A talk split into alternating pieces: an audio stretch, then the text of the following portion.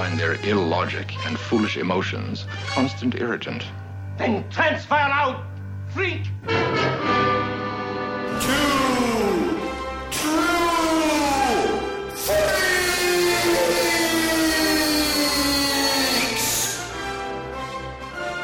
You belong in a circus, right next to the dog-faced boy.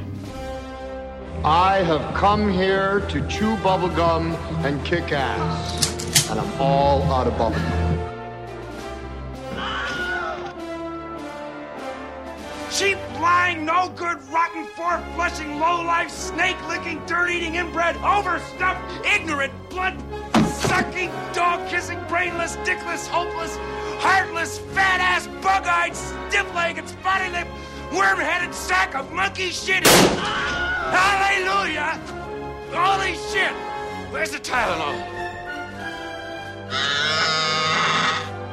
And now, together by live simulation via the internet, Scott Gardner He's an asshole. and Chris Honeywell. Boy, is he strange. It appears we have lost our sex appeal, Captain. Blah, blah, blah.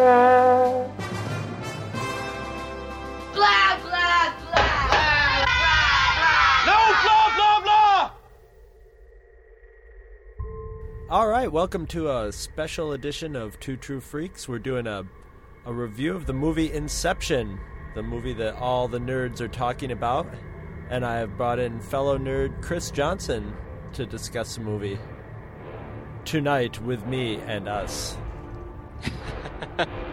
and this is good too because I don't think we've talked about this movie at all, so I don't think either of us know what the other one thinks of the Nope. of it, sort of We've Siskel and kind of- style. Yeah, we've just kind of uh, got together for this review because I saw that you were, you know, going to be talking about it, and what really tipped me off is uh, you were going to do a comparison to a certain movie, which I'm sure we'll get to at some point. Oh yeah, that's That- right. I do have that scribbled down on my notes. Yes. Yeah, so I was like, oh, I want to get in on that. So I just called up to ask if you had any co-hosts in mind, or if you were even going to have a co-host on and we just kind of decided to get together and talk about it. I sort of wanted to do a co-host. I don't like doing things alone, like movie reviews. It just comes out dry and and there's just no excitement to it unless it's something like the Media Masochist, where I just absolutely, you know, detest it, and then I can get myself riled up into a froth. But right. Yeah, this is I did I definitely didn't de- detest this movie at all. Um, do you want to be Siskel or Ebert? Would you rather be dead or have half your jaw removed from cancer? Oh, Not to. Yeah, that uh, yeah that was in bad taste. Welcome to Two True Freaks. yeah, I saw this movie in a weird, and you know, I really I didn't really see any previews for it or get too wound up in the hype because I'm not a huge Christopher Nolan fan. I liked um, Batman Begins, and I, I haven't seen The Prestige yet, but I plan on seeing that. uh, And I liked, uh, um, now I can't remember. now I- Memento? Memento. I really liked Memento. That was a that was a that I really had to work my brain with that movie, like big time. And from what little I read about Inception, and I saw a sort of Dark Knight pattern emerging where all the critics, you know, the tomato meter shot up to 10 and all the critics were going nuts and everybody was going, this is the greatest movie I ever saw. And I said, just don't listen to any of that because that had a lot to do with what flavored my semi non enjoyment of the Dark Knight. So I, I, I tried to go, I, and I was really, I'm love dream movies. I love dreams in general and the whole topic of it. So I was, and the idea of this movie, I mean, it, it's just made for me. And and I'm a I like uh, Leo DiCaprio. I think he's a really good actor. So I figured, hey, if they got him in this movie, there's got to be something going here. What about you? Were you uh, hyped up for this? Uh, Like yeah, I was because uh, I quite like Christopher Nolan. Mm-hmm. I've seen all of his uh, theatrical films except for uh, Insomnia, which I'll be watching Oh. soon after I get through. I've got I just got the uh, original from Netflix, so oh, I'm gonna okay. yeah, so I'm gonna watch that and then watch his remake, and then I'll have seen all of his movies, and I like him quite a lot. Uh, and The Prestige is actually my favorite of his films. Um, I don't think it's it, it's not exactly his best, but it's just a personal preference for me. Uh-huh. Uh, and Memento, uh, I thought that w- that was one of his best, easily. Uh, and I also quite like The Dark Knight, although I understand how you could have gotten overblown, you know, the hype, you know, Yeah. kind of affected your view because that came out and everybody just exploded over The Dark Knight. And I think it was it was kind of that way with Inception too, because I think it was kind of it wasn't as pronounced as The Dark Knight, I don't think, but there was definitely hype uh, behind Inception. Uh, so I was very much looking forward to it. Um, and, you know, uh, I, I think it's a very good film. Uh, I enjoyed it, but I didn't come out of it with my mind blown. I didn't come out with it thinking it was perfect or, uh, you know, the masterpiece of the decade, like uh, some people have, you know, commented about it. But still, I think it's very good. I'm I, I think you know this I mean very boringly I'm in total agreement with you. I uh, I went to see it in a, in a sort of I went to see it at a weird time. I went like a 5:30 matinee on a Monday. So there were maybe three other people in the theater with me so it wasn't with a you know a, a rowdy or a you know really engaged audience. It was very quiet. But um it was it was a very strange movie which you know that that's you know not a bad thing at all for me. It was very interesting. Whereas more than getting me engaged in the actual story and the characters and stuff it was more of a springboard for ideas Yeah. based upon the movie. And to think about the aspects of what was portrayed in it it was a very almost sterile movie. Uh, even though it had a, an emotional sort of centerpiece you know with his story you know with him dealing with the death of his wife and and his unconscious and stuff like that i you know um i thought it was a better movie and smarter movie than the matrix they're very similar but and, and when I talk about the Matrix, not really the trilogy as much as the first movie, Right, yeah. Which I'm sort of halfway on, you know. I think but that's kind of I think that's kind of the common uh, quote on the internet now when you talk about the Matrix. You're kind of just talking about the first one and not exactly Mm-hmm. those uh, other Matrix movies. I might have liked the second movie more than other people did, but still, like the first movie ha- was had its goofiness and its bullshit psychology and, and psychobabble and all that.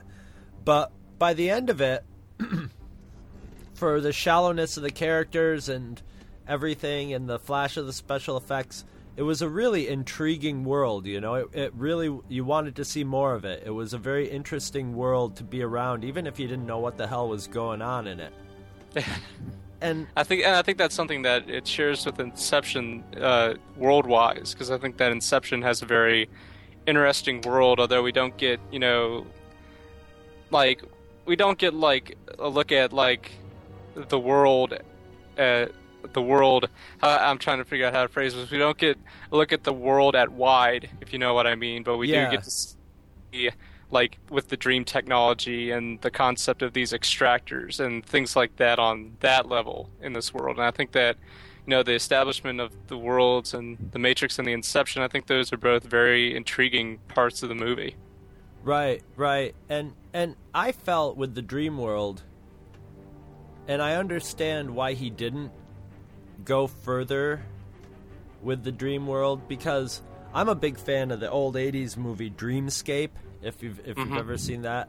uh, no, if- but if I you- do have that uh, saved on Netflix to watch. If you it, when when that you do see it, it's fun. It's you know nowadays it's got total '80s damage in it. You know the the hairstyles and just the way it's in the special effects and stuff.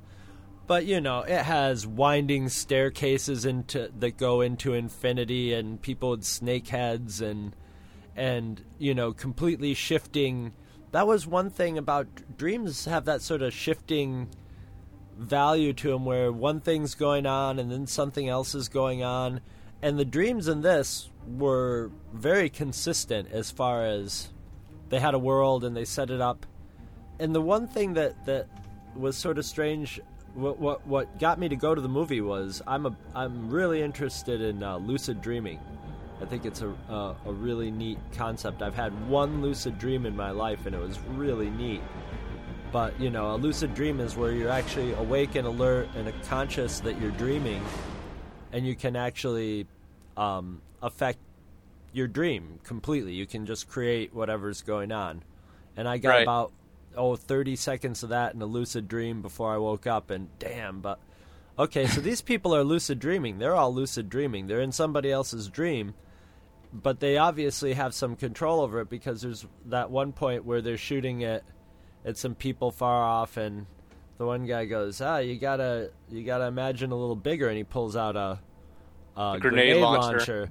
and, Yeah. and shoots it. And I'm thinking, why don't you just, you know, turn your arms into grenade launchers and fly over top of them and shoot them? You know, if, you're, if you're going to imagine big, hey, it's a dream world. You know, I I don't see any reason why I you know that's what I was I was sort of expecting a little bit of the matrixy thing where people would be like all right we got to get to the other, other end of the city let's do one big jump and they'll jump up in the air and land in the other side of the city you know I thought I was sort of expecting a little of that for the sake of the story they couldn't do that you know Yeah, It was- because the whole thing is that they got to keep the dreams uh, realistic enough so that the person that they're trying to extract isn't clued in, or perform inception rather, isn't clued into what's going on. that, that something's going on and Yeah. and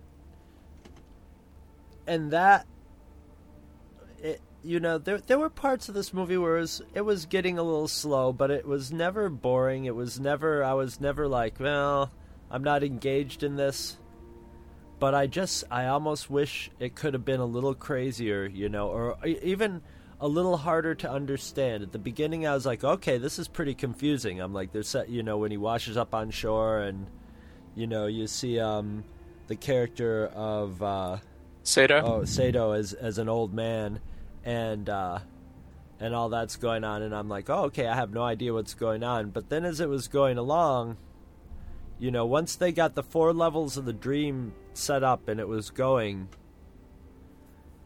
that was when I was wondering okay where's where's the part going to be where I have to really you know stretch to figure out what's going on? Where's the part where I re- where you know cuz you can if as long as you sort of keep in mind those four levels of the dream it's it all transpires pretty straightforwardly you know pretty linearly through the four dreams It's And, interesting uh, because, uh, like a lot of Nolan's films, it kind of starts with uh, the end in the beginning. But unlike a lot of Nolan's, like uh, like uh, Prestige and Memento, and following his first film, it doesn't have a non-linear right story to it. It's pretty much just straightforward, except that for that one beginning part. it's it's like a it's like a really dumb head fuck movie or it's a really super smart summer movie you know? It's Yeah. um um what else was i going to compare it to? Vanilla sky is and and jacob's ladder ones where you don't know at what point you're in reality or out of reality or if you're ever in reality. And um you know there's a there's a big element of mission impossible james bond and um oh what what what is it with um george clooney and all those guys Oh, Ocean's 11. ocean's 11 i wanted to say ocean 7 but i knew that wasn't right. And uh there, you know there's an element of that you know let's assemble our team. And i you know that th- those aspects of it i was all for you know the whole snow fortress part was you know great. It was like ah great this is like watching a classic james bond movie you know? This is Yeah. and i and i was really digging on the fact that a lot of the effects were practical effects and and not really you know computer generated as much as computer enhanced. And and I thought that added a really neat element to it and and made it unique in its own world. Whereas as okay so he didn't go far enough with the dream world as far as I'm concerned but for what he did create it's got its own whole feel to it and look to it I really love the scene where she um opens or you know sort of takes the two gates that are mirrors and closes them up and changes location by by just using mirrors. I thought that was that was a really neat, little, and I I love scenes like that because they say a lot they by showing it of Right. how they're figuring out how to use it, and then it just sort of drops it. You know, it's just a, a nice little detail thrown in to the of operating the the dream world. Um. Yeah, I I'm hoping that he, I'm hoping he continues this. T- I'm not looking forward to the n- the new Batman movie as much as I would like to, but you know, I but I did I did like Batman Begins, so there's, you know, I'm hoping it's a a little less of a production. I hope it's more of a Batman settled into being Batman. Christopher Nolan se- settled into being the director of Batman and not really trying to rock the whole world of it rather than just operate the whole world and tell a story within it. That would be really nice. If it was a little smaller movie than than The Dark Knight, I would be really happy with. I hope he doesn't feel that he has to uh you know b- Bring trumpet beat Avatar. y- y- or whatever, beat himself Yeah. with with with more drama and and scope and and what what have you in the in the next one. But uh this movie makes me a little more hopeful for it because boy compared to I, I mean my big problem with the dark knight was the editing was just sloppy. It was sloppy. And this one there was there was nothing sloppy about this movie at all. Not one detail. The only thing that i nah, I wouldn't call it sloppy, but the soundtrack, not necessarily the music. I, I like the music. I like the big like slide trombone sound that really added to the the feeling of it. But the way it was all mixed together, and maybe it was a theater I saw it in too, but it was very muddy. in- yeah, I kind of felt the same way. That was one of the uh, little nits I had with it was, you know, I wasn't really feeling the soundtrack on it. Well, there's something interesting I found out is that the uh, like the main musical cue in the film uh, is actually a slowed down version of the song that is played to uh, clue everybody in that they're about to kick. If you remember when Oh, Arthur yeah. got the headphones yeah. put on him, yeah. Oh, so I'm interested really in re rewatching it and seeing where exactly that's put into it, and see if like there's some, you know, meaning behind where Nolan chose to, you know, place that specific cue in it. I think I, I I'm sure there is. There there's a lot of um um. I saw a great internet. I, I'm gonna quote two people one two people that I can't attribute to. One person was on the forums, and he had a great insight to it, where he said all the members of Cobb's team functioned pretty much like a film crew. You know, you had a set designer, um, which would be uh, Ariadne. You'd have Fisher, who's your audience, and uh, Yusuf is the special effects, you know, visual effects guy. Sai- Sai- Saito, Saito would be the producer, and his friend Arthur would be like his DP, or you know, and Eames would be the actor.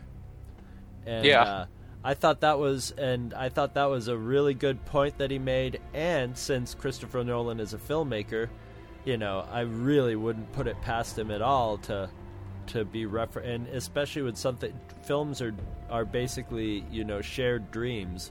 So I I wouldn't doubt if he put a lot into this movie to to say something about film with it and and the idea of that uh, Inception is placing an idea in, into Fisher's head, who would be the audience. It, it was. It's basically there's a little point saying it's really hard to put an idea into an audience's head, which is a, which is true. Yeah, and I think So- that Eames, you know, like to the point where he has like his own like little dressing desk that he Yes. had, like when he was getting ready. I think that's like, like Eames is like the big like flare going up about the, the whole filmmaker parallel.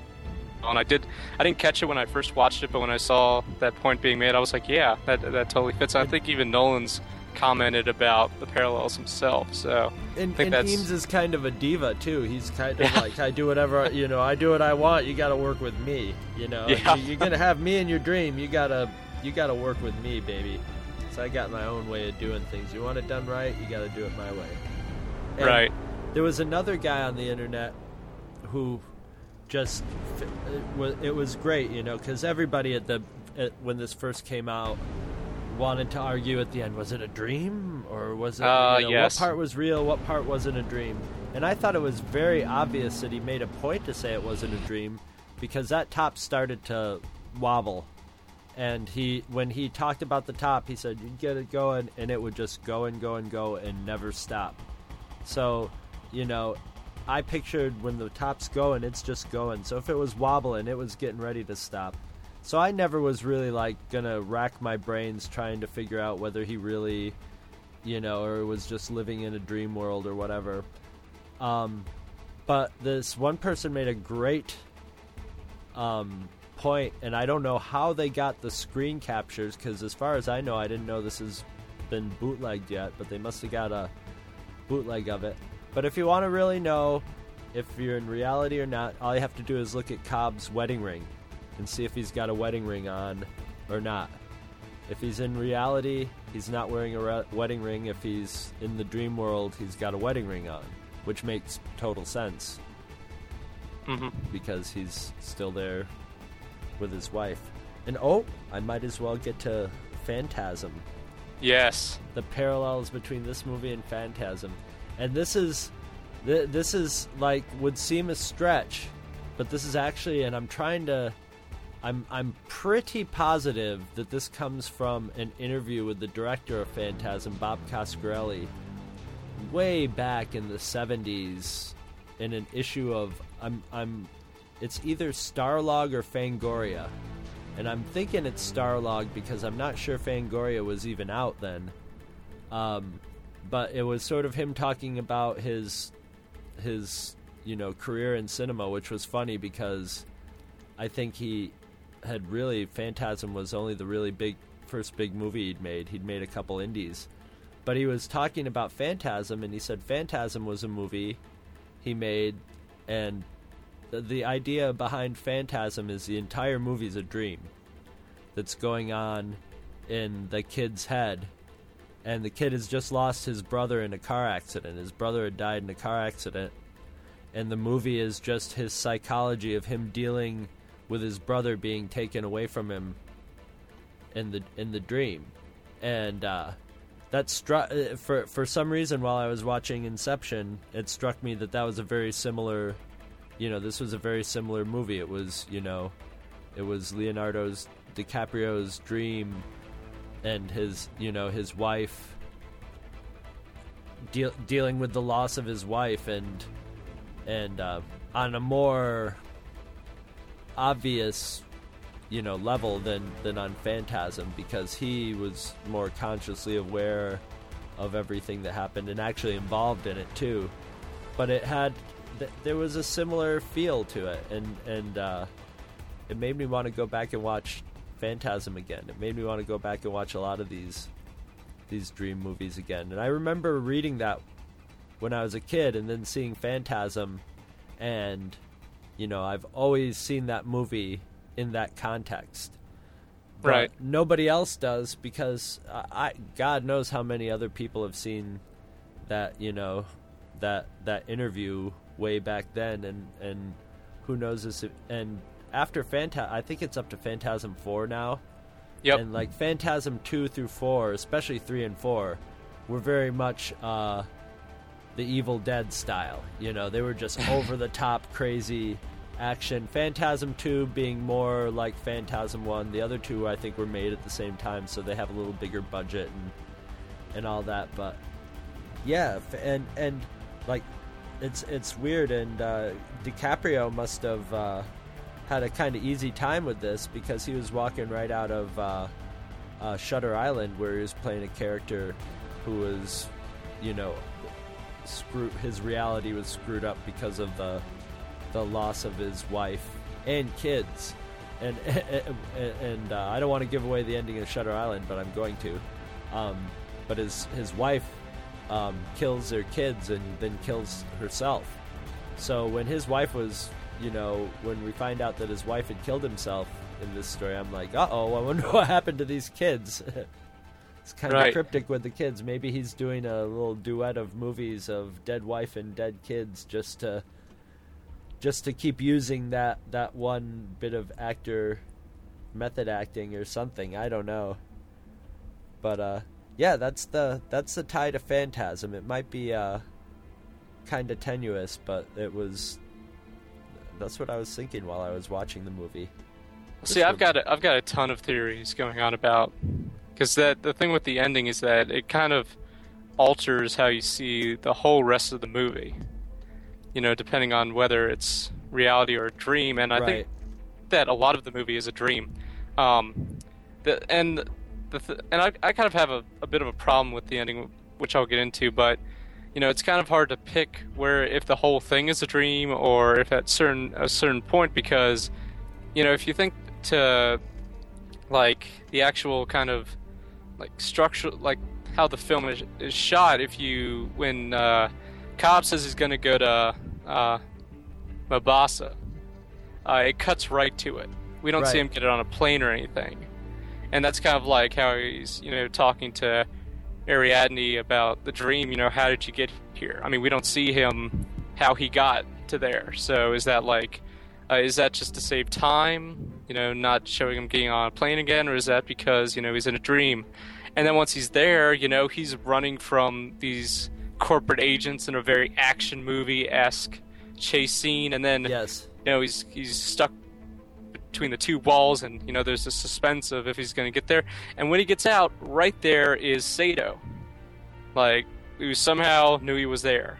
I mean that's a very that seems like a very you know f- movie you know dreamy kind of thing for the guy Yeah. to be right there to save you um and so it's interesting uh, just looking at that. And also uh, one of my problems with the movie is that uh, and this is something I noticed that uh, I think that Nolan did in The Prestige too, is that he focuses so much on the main central character or characters in the movie that there's not a whole lot of depth to all the people around him. I mean, No. Ariadne is pretty much a plot device. I mean, she's there to for him to feed exposition uh, for the audience, and there to kind of She's the audience's proxy. She's the one who doesn't know anything. She's the initiate, so they have to tell Yeah. her everything. So by proxy, we get it all too. Yeah. and she's the person who get even though she just met Cobb, she's the one who gets out of him everything about his wife, even though they just met. And I mean, then and you there's have no real like chemistry between them either. I was No. thinking that there might be some sort of um, romantic subplot in there, you know, and which would trigger hostility from Cobb's wife, and she does. She stabs her in the stomach, which is what made me think, ah, Cobbs is attracted to her because his wife is stabbing her in the stomach, and she's part of his brain.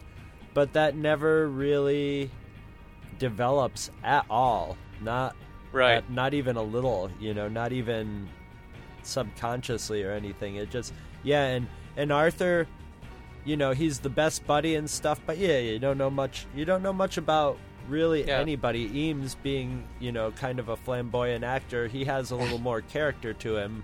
Yeah, because he's there. being he's- there. Yeah, the the thing I lo- I think Eames is probably the best out of the supporting cast because Eames is there to he provides a lot of the comic relief. His interact Yes. him and Arthur, their interactions, and I think and that was something I appreciate. I thought that those little comedic moments, you know, helped uh, kind of ease the story because the story is going, you know, through all this action and there's not exactly boring parts. but There's parts with you know a lot of conversation going on about what to do next and you know laying out the plan for how the mission's going to go down. And those little comedic moments kind of help lighten things up and keep the movie going. I thought those were well handled throughout it. Yeah, Um, and Eames was just about pretty much the only source of comedy in yeah. the whole. Although, although you did have that one line by Sato when they're trying to figure out, you know, what they're going to do with Fisher, and he's just like, "Oh, I bought the airline." Yeah, right. Um, but the thing is, I mean, if most of it is a dream and it's happening in Cobb's head, then I can, I can sort of let the lack of depth with the other characters skate by a little bit because they're pretty much parts of uh, Cobb's consciousness.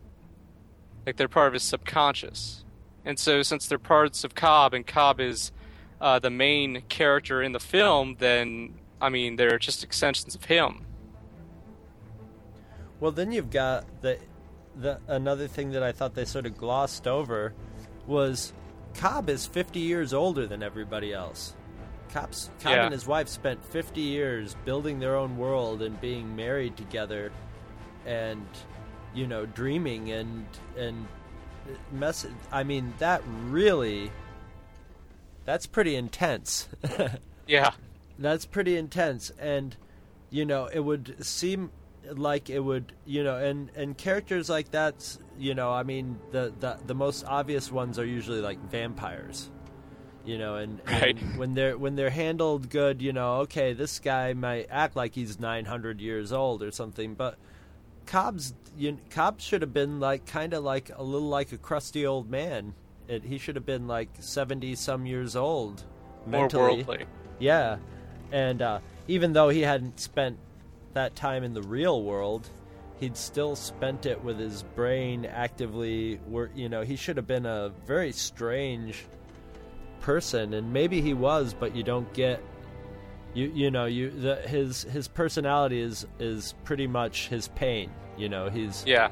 he's he's in a lot of pain over his wife still, and and you would think also a person with fifty years would you know be a little more in in in not be hanging on to his wife's memory as much you know or or be more um um wise to where he it would be easier for him to to let her go and and to where and being a dreamer for 50 years straight he might seem to have a little more control over your subconscious than he did. And he sort of did. He built it into its own little locked up and segmented world with an ele- you know that you had to take Elevator, an elevator yeah. to get to.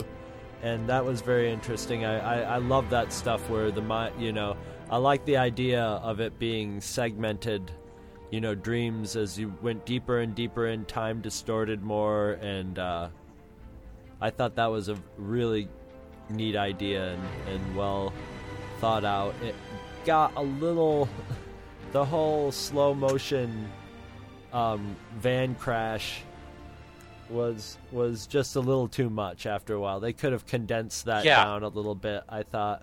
Yeah, because Um, I mean, I think I understood them going back to the van to show how time was passing, but then you got all those shots of inside the van with them moving in slow motion and the water around them. And it's like it was cool the first time they did it, but they didn't need. They could have just had the van to show us how time was passing. They didn't need to keep going inside and showing us them moving in slow motion with the water around them. I mean, I And understand why that happens. That happens. Yeah. I'll tell you why that happens because those shots that they took of all that stuff in super slow motion like that are the most expensive shots in the movie and probably with the most preparation, you know, with the finickiest cameras that burn you know, they were probably burning 10 to 15 times as much film. They were probably just these really fast cameras with really fast film loaded in them, and got to get the shot right. And then they get it, and it looks beautiful. You can see every drop of water suspended in the air, and you know the wires slowly lifting, and it was beautiful. And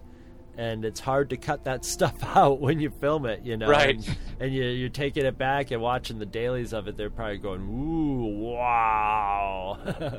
Yeah, Yeah, I mean, it's can't under- cut this uh, shot out. That's where that wire just perfectly crosses over his face, and yeah, Yeah, it's not. It, I didn't have a huge problem with it. It was just kind of something that stuck out to me. yeah. Um, but uh, the thing, and okay, this is something. This is something I just came up with today, and it was something that uh, another Chris, uh, a friend of mine, noticed.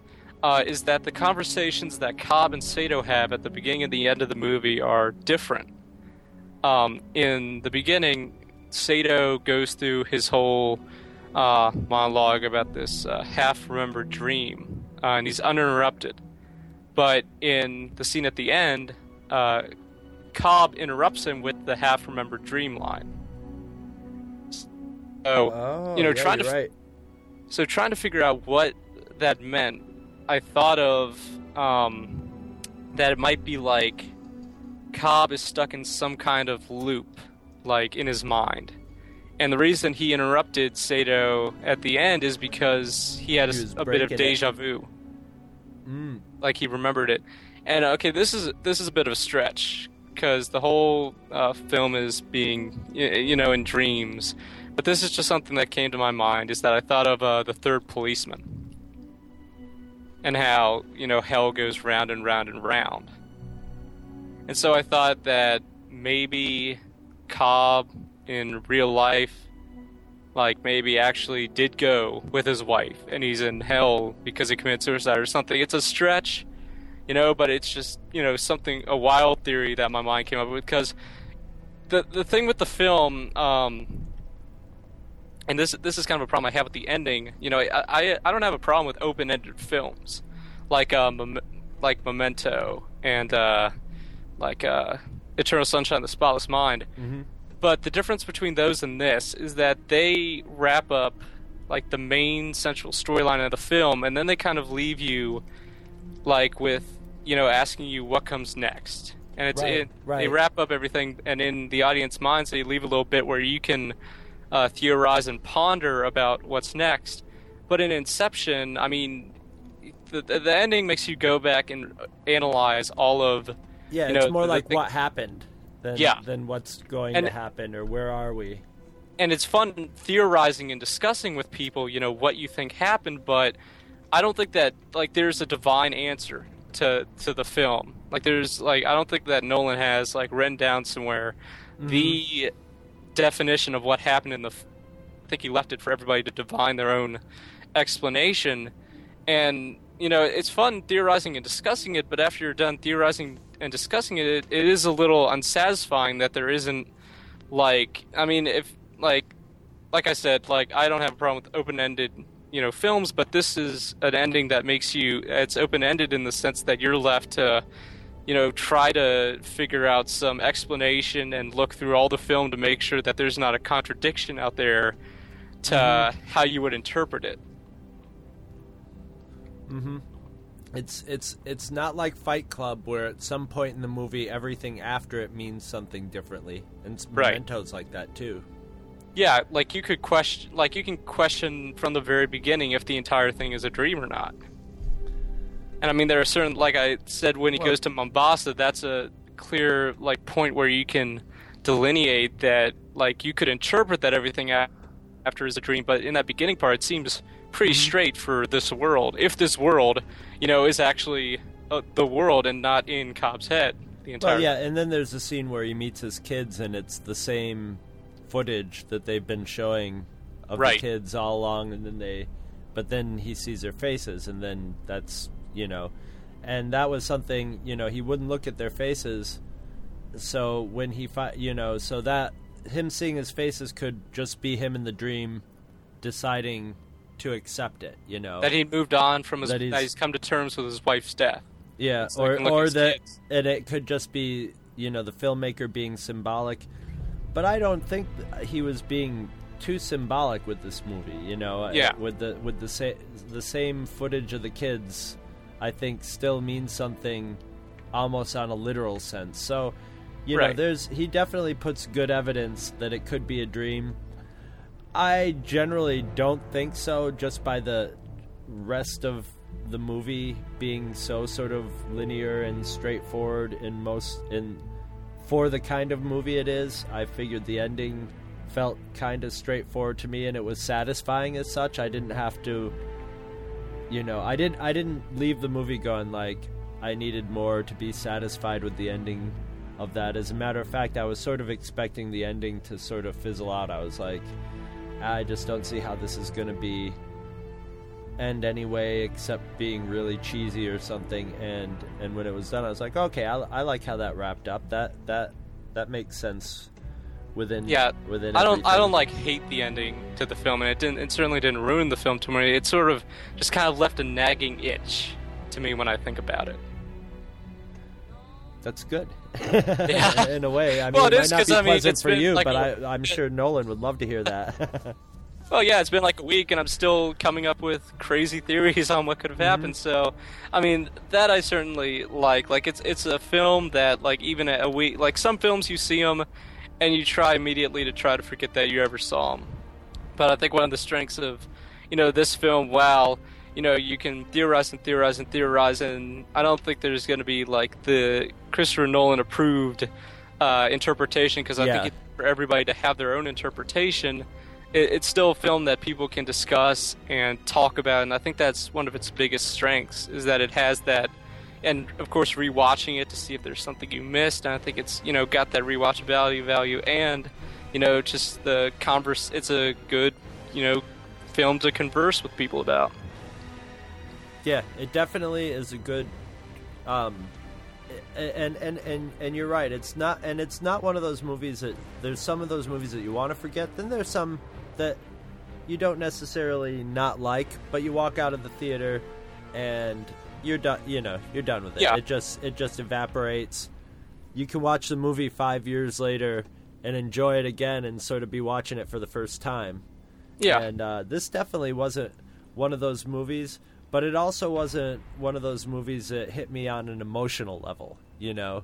And the ones that really end up being in, you know, amongst my favorite movies and that I go crazy over are the ones that somehow emotionally have involved me. And I cared about the characters and I didn't want anything to happen to them, but at the same point, the only character that was really in jeopardy it seemed was was Saito and and he was in jeopardy of basically you know losing his mind or you know going into a dream forever Yeah. and uh and so that was the most real danger that you felt in the movie. It was an also a movie without really uh an antagonist in it you know? There and that and Nolan usually has like you know the Joker was the best thing about Bat you know the Dark Knight whether you liked it or not. He was you know he was phenomenally Hands down, yeah. yeah uh, well written and well acted character. And whereas Batman was kind of stiff and in this one you have a sort of stiff lead character. And you know you could sort of argue that his that the you know that his that his dead wife is the antagonist but not really because she's just a projection. So it's sort of the Yeah. protagonist is his own anta- you know his own worst enemy. Well, yeah, because you have the, the points where, like, and one of my favorite uh, scenes in the movie is as soon as they enter into the dream, and immediately they have the agents shooting at him in this freight train running through the street because, you know, uh, Cobb is having problems keeping focused. uh-huh And, you know, just to get in that dream, and, you know, they get in and everything's good, and then a freight train goes roaring in. And I thought that was great because yeah you have the, the bits where you know Cobb sees his kids throughout it, and you're right. There there isn't like a solid antagonist. It's kind of Cobb, his you know guilt that he feels kind of coming back and throwing up threatening to- blockades yeah, threatening to botch the whole operation, and him trying to keep that under control until he finally confronts Mal uh, near the end of it. and it's and it's funny and her character i mean she gets very uh um righteously pissed off at him saying hey you're doing this with this going on. This is very dangerous to you the people you who are dreaming and your coworkers which what is a very very very good point. If if all these Yeah. people are real people he's endangering all their lives and their sanity because he can't deal with the you know and there's there's enough you know um motivation for him to do that because he does. He wants to he wants to get back to his kids. He wants to you know be able to go back to his kids. But at the same point that's never really followed through you know. She becomes sympathetic towards him and it gets worked through. But there isn't you know even even still once it all worked out for the best you know um one of those guys should have you know at least given him a good poke in the eye man and said look keep your dead Well, I mean, wife you out Ellen- of there man you had Ellen Page kind of nagging him, you know, about you know you got to tell somebody that you're putting everything in jeopardy, and I don't think he really did anything about that. No, he did. He just blew her off, and that was that. You know, he he knew that he had to, and he eventually did it at the end. But he didn't, you know, let anybody in on it or apologize or or anything like that. Hey, Saito, sorry you got shot, but Yeah. uh, I'm kind of I have some issues I got to work through. yeah, so, uh, exactly. Or, or you know, Ariadne gets stabbed in the gut. yeah, She, she gets to take a knife to the gut. You know, on on what it that was her first dream experience too. It's like her first or one of her first little little forays into the dream world. You know, his subconscious just takes her out. So. But yeah, you know, I mean, we could we could be asking questions about this movie all day. So Yeah. in that sense, it's a a rousing success, and you know, I really, I just, I unless you're not a fan of that kind of movie, I really couldn't say, you know, have it see any reason not to see it and see it on a big screen. Oh yeah, I definitely think it's worth seeing in theaters. Yeah. You know, I think it's I think it's it's a very like if I were to rate it, I would like give it like a four out of five if I had to like rate it out of five. Um, and I- it's you know I think it's definitely a film that you know you're you're gonna you know want to rewatch on DVD, maybe even go back to the theater if you love it, you know that much when you see it. Uh, something you're going to want to discuss people to get their take on it, and you know I think for you know all that reasons beyond it just being a very very good film, you know you have all that added to it. Mm-hmm. It was it was about a half hour too long. I thought they could have they could have trimmed it down a half hour, but at the same point, eh, I'm not gonna I'm not gonna begrudge it that. It wasn't putting me to sleep, you know. Right, There- yeah. There were a few things. Ah, if I was if I was the editor and you know and I was brought in from outside the production, I would have said, ah, tighten this up, tighten this up, and wouldn't have felt bad about cutting out that slow motion footage. But I'm not going to begrudge them, begrudge them that. It's pretty footage. It's and it's it's well well put together. It's a for me, it's a big step up from Dark Knight. That's for sure. I'm not gonna do what a lot of other people do and, and, and put elevate Nolan into like the Alfred Hitchcock level of filmmaking yet. I don't see it happening. I guess it's possible.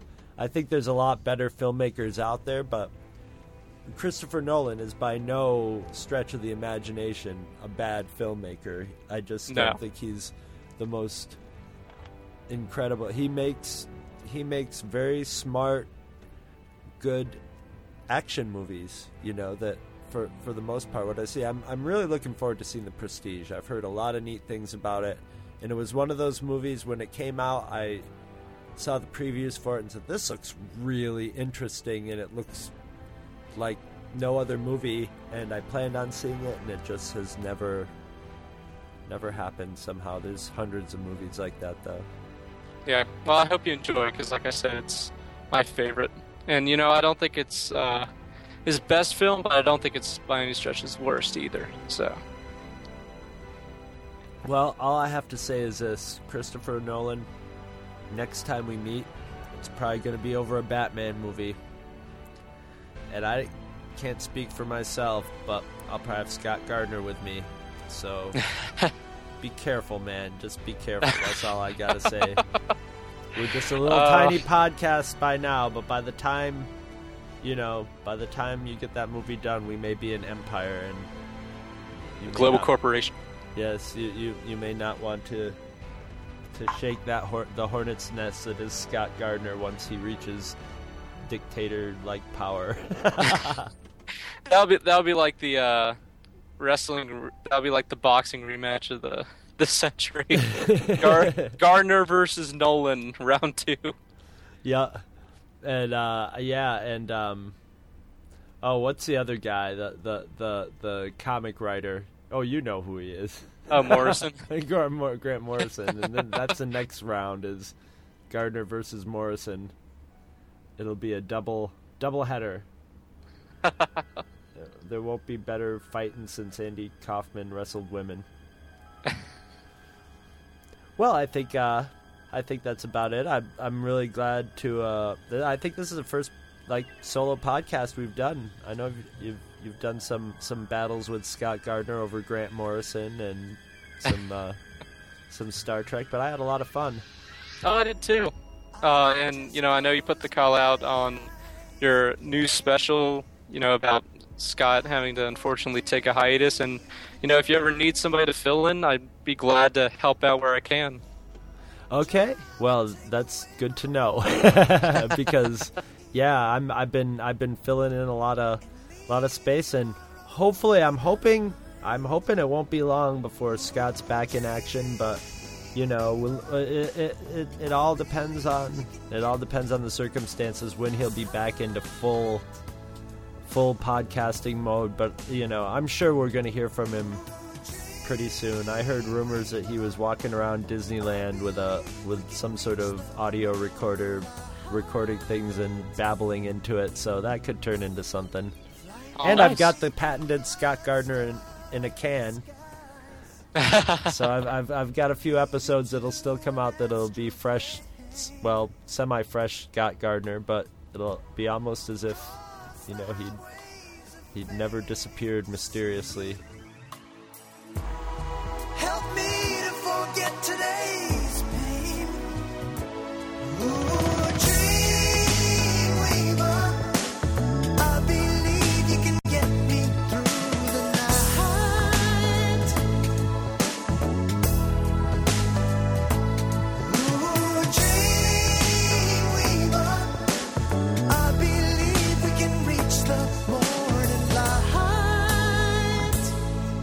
Did you know? You can sponsor an episode of this or any other of your favorite Two True Freaks affiliated shows. That's right. Simply click the PayPal link on our website, donate any amount at all, tell us which show you're choosing and what message, if any, you'd like us to read on your behalf, and you will be an official sponsor of that show's very next episode, with your message read in the show's opener. It's that easy, and there is no minimum donation. Be a show sponsor today. Visit our website at twotruefreaks.libsyn.com. Twotruefreaks.libsyn.com is spelled T W O T R U E F R E A K S dot Libsyn, which is L I B S Y N dot com. You can email Two True Freaks directly at twotruefreaks at gmail.com. You can find me, Scott Gardner, both on Twitter and Facebook.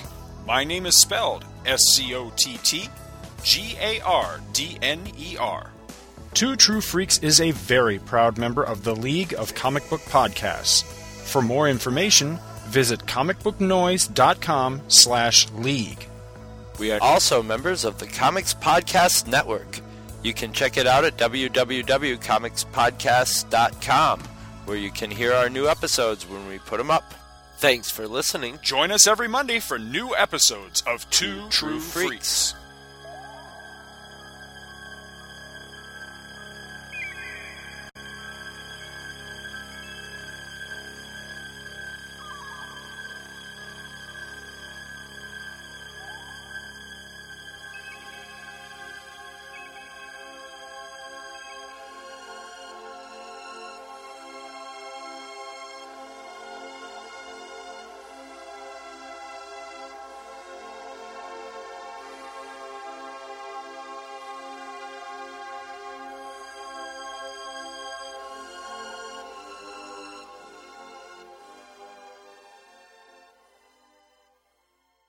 Two True Freaks has been brought to you today by Damanzo Core of Milan, Italy, and by the letters F and U.